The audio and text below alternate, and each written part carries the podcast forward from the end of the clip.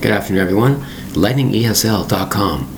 I'm also available on Instagram at lightningesl.53. Today's word is accident.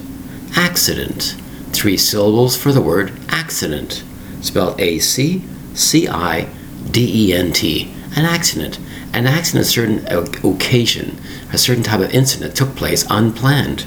It's called an accident. It's an unfortunate type of happening that occurs unintentionally. It just happened. You might call a car accident happened.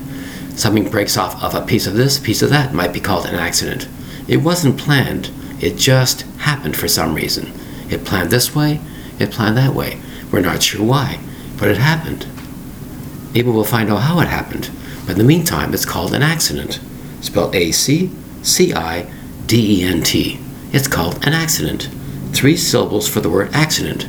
A very important word for many situations. It was an accident. I'm not sure how this happened or that happened. It was totally an accident. Thank you very much for your time. Bye bye.